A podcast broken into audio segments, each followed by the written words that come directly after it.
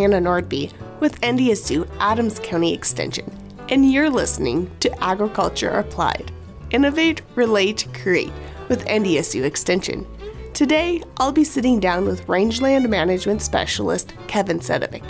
Kevin is known across North Dakota for his practical advice, including range, land management, cover crops, plant ID, and everything in between. Kevin is a great resource for producers and someone I'm constantly turning to for advice and recommendations. Grab a cup of Joe and settle in to ponder innovative ideas and reflect on generational changes which can help us create a better tomorrow. You're not going to want to miss out. I'm sitting here with Kevin Sedivec. This is my first in person interview that it's been a while since I've gotten to have one of those. So, welcome, Kevin. I'm very excited to have you here. And we'll just kick things off with our first question. Can you share with listeners what exactly it means to be a range extension specialist? Well, first, I want to it's, it's my pleasure to be here in person with you. And so it's just nice to visit in person. But it's kind of a funny question on a range extension specialist. It's amazing how many people think about range and they think about the oven. And so a range specialist, someone who works with the ovens, I'm like, no, no, no, that's not what I'm doing. So as an extension range specialist, you know, our job is to look at at management strategies associated with rangelands. And normally in our country, it deals with livestock grazing. So I get a chance as, a, as an extension range specialist to work with ranchers, work with producers who manage rangelands. And the other caveat is I get a chance to work with people who are interested in wildlife, since rangelands is one of our major forces for wildlife production. So a little bit of everything, right? Of everything. Uh, yeah, that's kind of how I think extension agents we say we're a what a jack of all trade and a master of none and specialists i think are a little bit more tuned in, but still a pretty wide range of areas that you cover, right? I mean, you can make it as wide range as you want. And you're right, a specialist is supposed to be more discipline oriented, um, but that's not me. Um, so I like to do play with anything that relates to livestock and forages and range. And so I'm probably the oddball one who likes to look at more questions than just range lands for livestock grazing. Fair enough, fair enough. Well, I guess we'll kind of, I'll dive into my first question relating to the topic at hand. Now, not to be a pessimistic right now, but trying to be more of a realist. Things aren't looking super great in the Dakotas as far as precipitation goes. You know, it's looking like we're probably going to have a pretty dry summer. What are some precautionary steps livestock producers can take anticipating a drought this year. I know my dad, he's like, Hannah, this is drought planning or drought management 101. And then he goes off on this tangent about all the different things that I should be thinking about and people I should be calling and stuff like that. From a range extension specialist, though, how would you answer that question? So I think I think people need to understand and realize that 2020 was very dry, and so the, the, what's unusual this year is we not only had a dry summer, we then followed it with a dry, extremely dry fall, one of the drier falls we've had in the last couple decades. And then we didn't get any snow. So we have this this domino effect of drought followed by drought followed by drought. And so 2021 the, the reality is we are going to produce less grass in 2021 unless we get 150 to 200% above normal precip in the months of April, May, and June. So, producers or land managers who are looking for 2021 in terms of drought strategies, just understand that production is going to be below normal no matter what happens.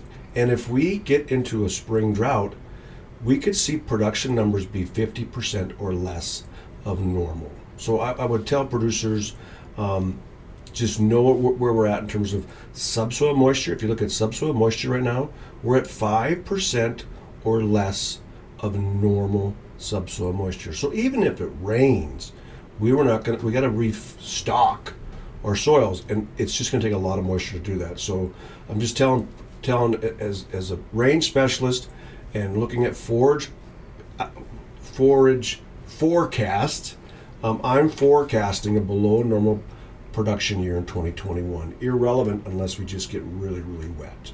Right, which I mean, when you're rolling the dominoes, I guess that's not what I would bet on, right? No. Hope for the best, plan for the worst, and everything. yeah. Before moving on, you just talked about your um, production forecast for your rangelands. Let's talk a little bit on determining grazing readiness this spring. You know, what's the best way? How can producers best determine this date? So the, the, the 2021 is going to be a little bit unusual in that what people don't understand is the grasses that grow in the spring, in that months of April and May, already started growing last fall. So the, the, the precursor is the tiller that occurs in the month of September. And so if that tiller is removed in the fall, for whatever reason, it delays turnout in the month of May. So what happens when you have a droughty fall is that tiller dies. So I would suspect most of our cool season grasses, whether it's brome, crested, western wheatgrass, will have lost that bottom tiller because we were so dry in the fall and winter months. So in 2021, producers should expect a delay in grazing readiness because of that 10 to 14 day delay to create a new tiller.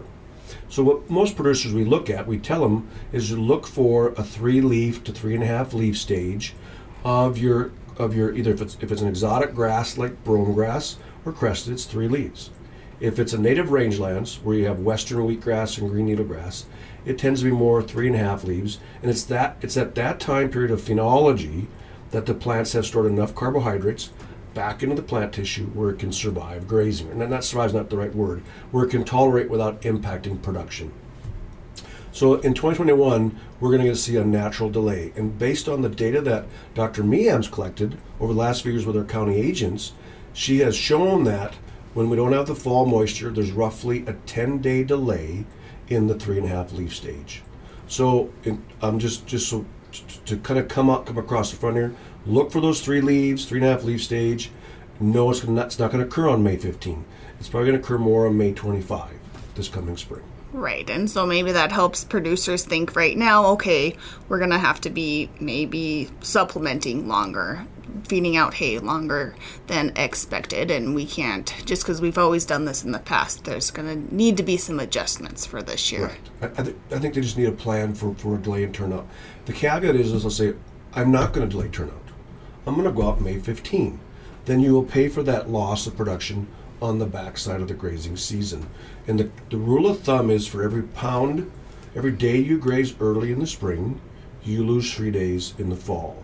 So if you want to go out on May 15, just know that you'll have to plan to do something else in the fall because you're going to run out of grass earlier. And if you have a drought on top of that, now you're going to see even more loss of production.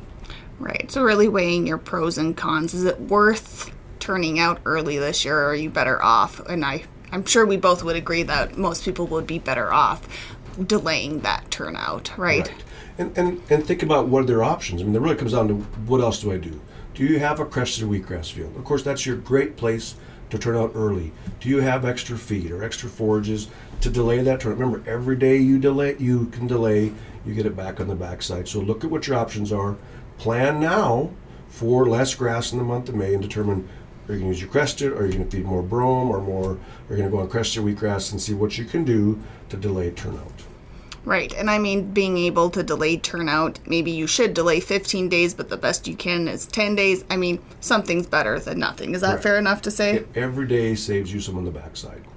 Right. Well, I mean, slower is slower is faster. Be patient. I know everybody's always chomping on the bit to get out in the springtime and everything. And so are the cows. Right. Grass is always greener on the other side, even if it's all yellow.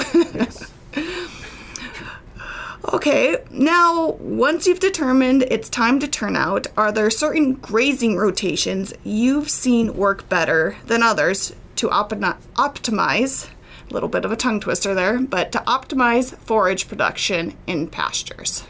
So what I would do is, and, and I don't know what every producer manages differently, and they have different rotations. But if you do have multiple pastures, what you'll want to do in this coming spring is to go on the pasture that has the greatest amount of carryover from the previous year. So if you have a pasture that you may have rested late in the season, start in that cell because it'll give you the greatest opportunity of vigor in that cell. And so within your rotation, pick the ones that have the most cover on them. Even if you were not normally going to do that, pick that cell fir- first because it'll give you the greatest opportunity to delay on those pastures that were hit harder. Um, a good grazing system or good strategy is to create resiliency in your system. That's how you get by with a one year drought. And so I would tell producers think about your grazing strategies to, to find ways so you don't have these overused pastures. You can create some natural deferment in the spring side. And on the back side, you do have pastures that do have more residue, and they become your first sales grazed the next year. So, what you're saying is that the best drought management plan isn't even like we're talking about it now and you know thinking about it right now, which is good, but the even better way to go about it is just making it part of your every year planning. You know, how can I plan for a drought and future years and adapt my rotation so that it sets me up for success in the future? Right. You're trying to create resiliency in your system. And you do that by plan- always planning for a drought, especially in the western Dakotas. I mean, we are, we are drier more than we're wetter. And so always have that resiliency built into your system. It's hard to capture the wet years then when you do that, but try to be optimum, not maximum. Mm-hmm. I remember one time I asked my dad, I was like, well, I was in Taiwan and they were asking on average how much precipitation we get, and I asked him, and he go he laughs and he goes, I don't know what averages are in North Dakota. Like you know, it just varies so much that you can basically throw an average out the window. Yes. but okay, let's we're gonna be optimistic now, right? Let's say that come May, the floodgates open and the rain just starts pouring down. In this scenario, are there still precautions ranchers need to take, or you know, what are some thoughts in that type of situation? So you know, hopefully we do get a lot of rain in May. I mean, obviously as a farmer, you don't want all that rain in May because you got to get in the crops in. But if we do get some excess moisture in the month of May, um, depending on what your history of grazing is, if you have if your if your if your grasslands are healthy throughout, that excess rain in May will produce more biomass than normal, which would not normally happen otherwise. And so there's really no precaution. Um, the caveat is, is you, at least you can expect to have a good year. There are producers who grazed their pastures hard last year because they didn't have any choice. So even those areas where we get extra rain in May, it still may not give you back to normal. Um, so the only precaution to me is manage right up front in the front side, and then those good those good May rains will almost guarantee you excess grass, which is always what we like to see in terms of creating more habitat as well. Because you're a big wildlife hunter like me, I want more habitat. so I can go chase the sharpies or the pheasants. Right, right. I mean, let's say we don't get rain in May. Uh, is there a scenario, you know, we get rain in July or something like that where it would kind of change um, someone's plan? Sure. And some, you know, I always say this, you know, ranchers are always optimistic.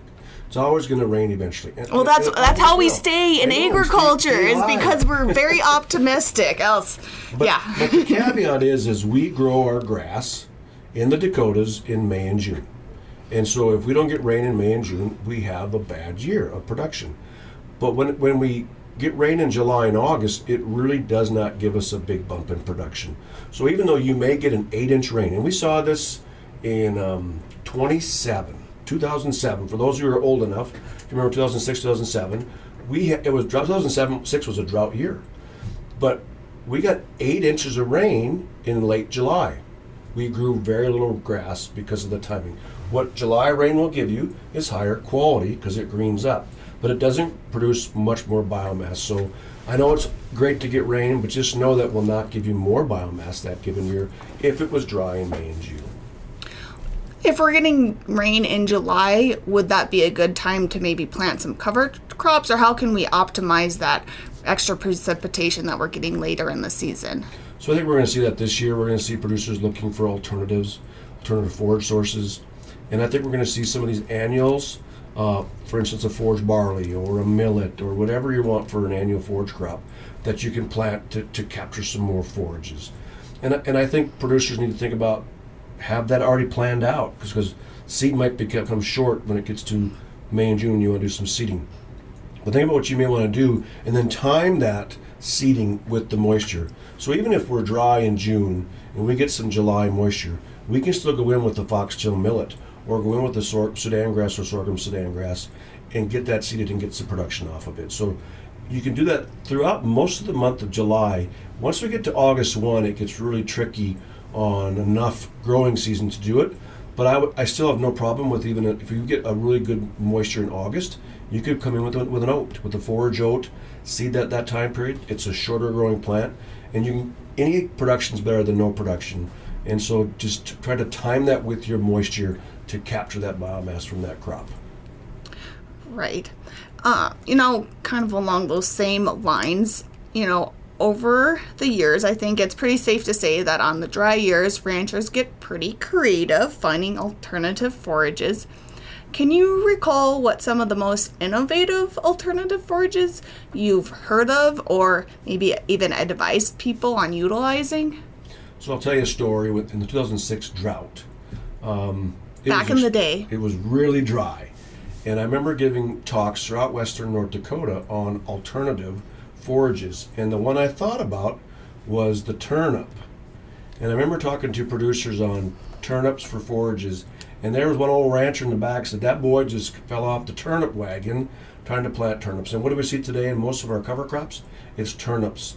And so think about some of those different forages that are alternative. And turnips, a mixture of brassicas, like a turnip and a radish, with another grass, whether it's an oat or a millet, is it's almost we call it a cover crop today.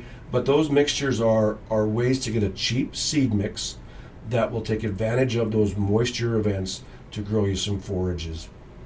And so those are one that that's the one that really comes to my mind. Um, things to think about also is if you have any kind of of crops that might have drought damage to them, that might be a grazing source. Any kind of residues that you have out there become a source.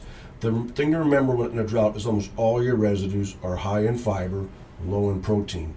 They can provide a really good fiber source, but make sure you feed the rumen, basically that part of the animal that can the microbes need protein to break down fiber. So use those alternative feed sources out there, but know you may have to supplement protein to make your cow use them effectively. And I would probably throw a plug out there too is make sure that you're getting those forages um, nitrate tested. Correct. Yeah. And you can work with your local county extension agent to get that figured out as well. I know when I wrote out this question, the one uh, memory that came to mind was back at home, dad had me planting this cover crop, and then I kind of left and I was gone for the summer. And so, probably in July or August, I finally brought it up again, and I was like, "Hey, how did how'd that cover crop come up?" And he laughed and he went, Well, Hannah, I'm not quite sure what you planted, but it wasn't cover crop because all that came up was kochia.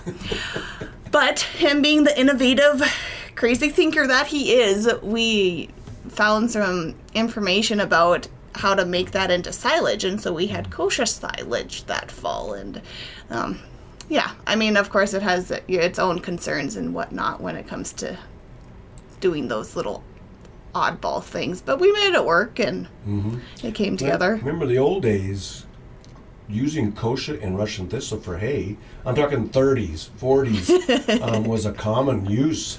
But you're right. You got to think about nitrate toxicities with kochia and Russian thistle. They have their value, whether it's a silage or a hay. But no, you need to test those before you feed them because they can tend to be what I call a hot feed mm-hmm. source. Yeah, I know that was something we definitely had to keep an eye on when we were feeding it out to calves that Good fall. example, Lou. Right? okay, well, as we're kind of moving into wrapping things up, I guess first question do you think we've covered everything that we needed to cover? Yeah, I just want producers to, to just realize that this is probably one of the worst droughts I've seen that relates to last a full year ago, fall and winter. Um, and so they need to really think about not only forage production but also water sources.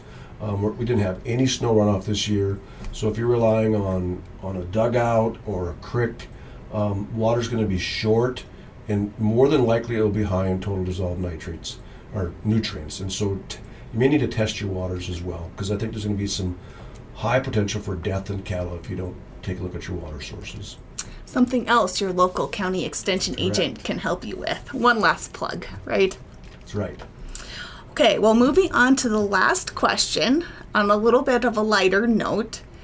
Can you share with us one of the, your favorite projects or programs that you've worked on as a range extension specialist? I know you've been around the block a couple times.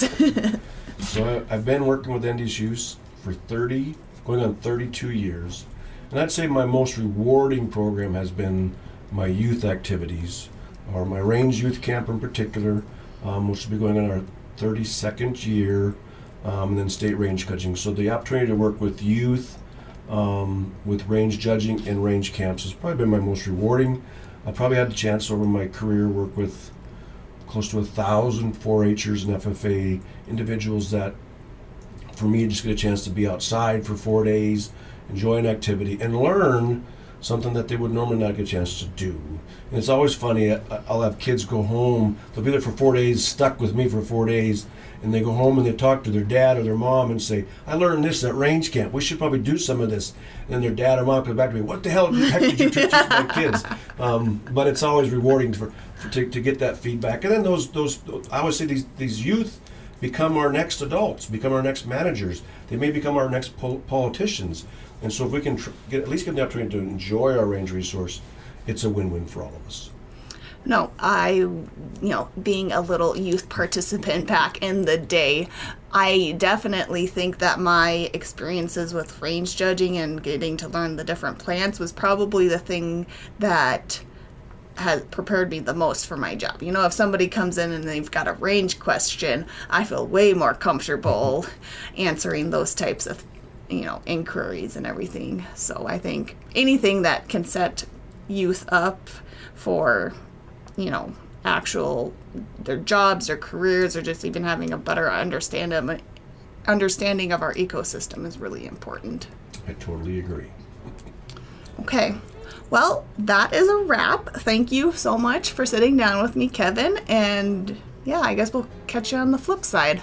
My pleasure, as always.